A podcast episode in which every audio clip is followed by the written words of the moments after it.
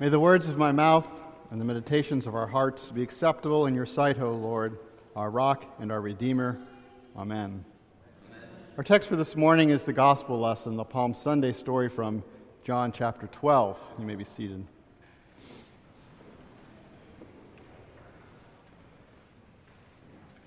I'm confused. Now, to some of you who know me, that may not come as much of a surprise. The absent minded professor act isn't always an act. But I'm confused about this day, this Palm Sunday. What is it all about? And I'm not the only one who's confused. If you would indulge me for a moment and open your hymnals to the very beginning of the hymnal, the first few pages that are numbered with small lowercase Roman numerals on the bottom. And if you flip to oh, say Roman numeral 18, XVI, in the front of your hymnal, you will see the lectionary, all the scripture readings laid out for the entire church year. Usually, this is pretty straightforward, but if you scan your eyes down through Lent, and you'll see Lent 5 and then today, Palm Sunday procession and the Sunday of the Passion. And look how many choices we have for gospel readings. The first reading, John 12, 12 through 19 ish. The Palm Sunday procession, the one we used this morning, but it's also acceptable to read the gospel readings for the Passion of Christ from Luke or John. This Sunday is sometimes called Passion Sunday, sometimes Palm Sunday. Some churches will celebrate Passion Sunday on the fifth Sunday of Lent, some will celebrate it today. Some will do Palm Sunday, the first part of the service, and Passion Sunday, the second part of the service. It's all a big mess. When I talked to Max Schumann this morning, he said, You're right, Pastor. I didn't know what lessons to put in the, in the, in the lesson book for this morning. Well, whatever the liturgically correct thing may be to do, Palm Sunday is probably one of the most confusing Sundays of the church year, at least for me. Should we celebrate Christ's triumphal entry into Jerusalem? Or should we be sorrowful about what's going to happen on Good Friday? We see a glimpse of that confusion even in our gospel reading for this morning. On the one hand, the crowds are cheering, Hosanna! Blessed is he who comes in the name of the Lord. On the other hand, the Pharisees are angry and annoyed with him.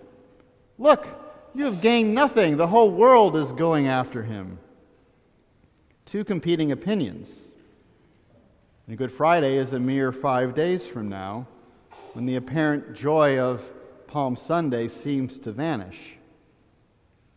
As the hymnist writes, sometimes they strew his way and his sweet praises sing, resounding all the day, hosannas to their king. Then crucify is all their breath, and for his death they thirst and cry. On Palm Sunday, they give their clothes for Jesus to sit upon and to ride upon. On Friday, they would steal his clothes and gamble for them. On Sunday, they cut off palm branches to praise him. And on Friday, they would nail him to a tree to kill him. What are we supposed to think today? Jesus comes riding on, riding on in majesty, but we know that in lowly pomp, he rides on to die. I think this confusion stems from a more fundamental problem. The confusion in Jesus' day was they didn't know what kind of Messiah what kind of Savior they really needed. After all, they yell, Hosanna, which means save us. They knew they needed saving, and this guy, Jesus, seemed to be the one to do the saving. In Matthew's account of Palm Sunday, we hear these words And when Jesus entered Jerusalem, the whole city was stirred up, saying, Who is this? And the crowd said, This is the prophet Jesus from Nazareth of Galilee.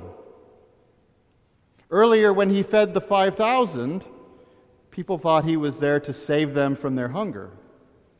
When he healed the sick and made the lame walk, They assumed that Jesus was there to save them from suffering in this life.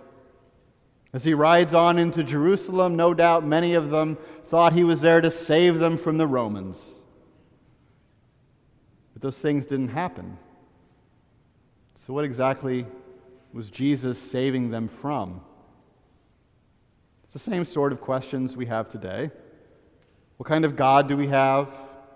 What good is this Jesus guy anyway? If you listen to some, they might tell you that, oh, God is just waiting for the right prayers or your positive attitude, and then he'll give you whatever you want. Or perhaps some think that if I just come to church on Sunday morning, that makes God happy, and then I can sort of do whatever I want the rest of the time. Or perhaps you're undergoing some sort of difficulty or struggle in your life, some kind of suffering, and asking yourself, does God really care? Who is this Jesus? Will he save me? In our text, Jesus comes riding into Jerusalem on a fairly humble animal, a donkey, not exactly a king's mount.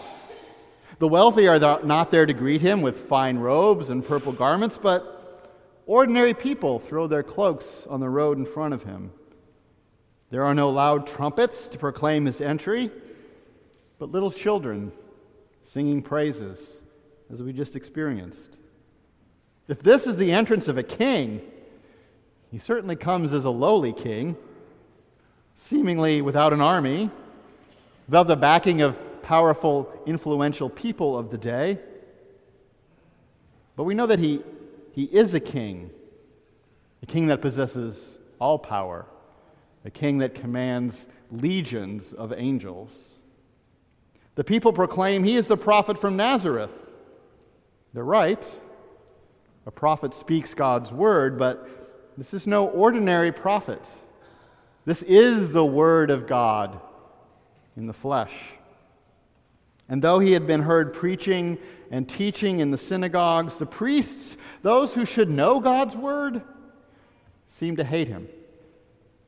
The Pharisees are infuriated by their inability to trick Jesus with their little theological trick questions.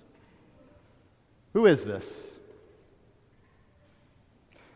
The Jesus we encounter on Palm Sunday is the same Jesus of Good Friday. It's the same Jesus of Easter morning. He comes as our king, though his kingship is hidden. It's hidden in humility in meekness, in mercy. He comes to save his people, but not from the Romans. He doesn't come to save us from our government or from the drudgeries of work, but from our own weakness, from our sin, from death, from our enemy Satan.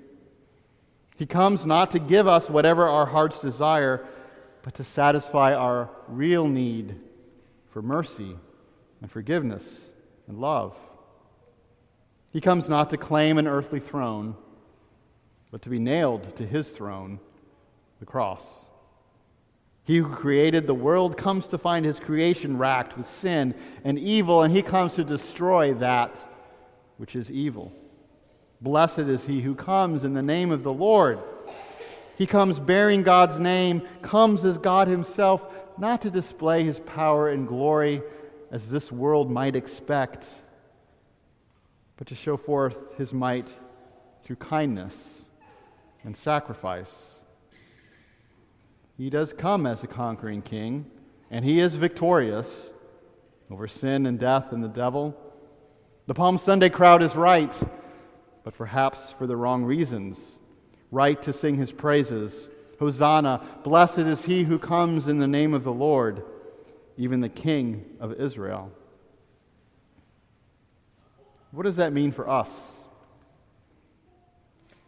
In one sense, I think it causes us to reevaluate our own ideas about strength and weakness, and pride and humility, power and service. In the movie Schindler's List, which is set during World War II in Germany, a particularly brutal concentration camp commander, Amon Goth, is approached by the hero of the movie, Oskar Schindler. Now, Goth is known for his monstrous behavior, his arbitrarily killing people that he dislikes or disagrees with. And Schindler convinces him that real power is shown by those who show mercy. Goth is intrigued by this idea, so he tries this new approach for a while, hoping to feed his ego and feel even more powerful by showing mercy. But it doesn't work. He just feels weak and stupid and goes back to his preferred method of control, murdering those who displease him. True power is found in Jesus, whose entire being is one of mercy toward us. Christ does not show mercy to gain power, but he is merciful because he is all powerful and all knowing and all loving. His mercy toward us is reflected in the mercy we show one another. Jesus tells us he came not to be served, but to serve. He came not showing off his perfect strength, knowledge, and power, but in humility. He associated with the lowly. He associated with the despised of the society, healing them, loving them, forgiving them. He came not to throw us sinners into the hell we deserve, but weakly he allowed himself, a king, the king, to be killed, to make sacrifice and payment for our sin. As St. Paul writes in our epistle reading this morning, he humbled himself by becoming obedient to the point of death, even death on a cross. Therefore, God has highly exalted him and bestowed on him the name that is above every name, so that at the name of Jesus every knee should bow, in heaven and on earth and under the earth, and every tongue confess that Jesus Christ is Lord, to the glory of God the Father. So I suppose I shouldn't be so confused about Palm Sunday after all. It's the day we celebrate. We celebrate the entry of our God, of Christ Jesus, our King, into Jerusalem, into our world, into our own lives by virtue of our baptism. A King who conquers our most dreaded enemies Satan, sin, and death. Enemies that, on our own, we are powerless against. And though he wins this victory in a world, in a way that our power hungry world would not expect, he defeats sin by being sinless. He defeats the power and pride of Satan with humility and love. And he defeats death by dying and rising again. All this because of his great love toward us and our great need for a Savior. We no longer need to ask, Who is this? but instead praise Him with the words of Palm Sunday Hosanna, blessed is He who comes in the name of the Lord, even the King of Israel. Amen.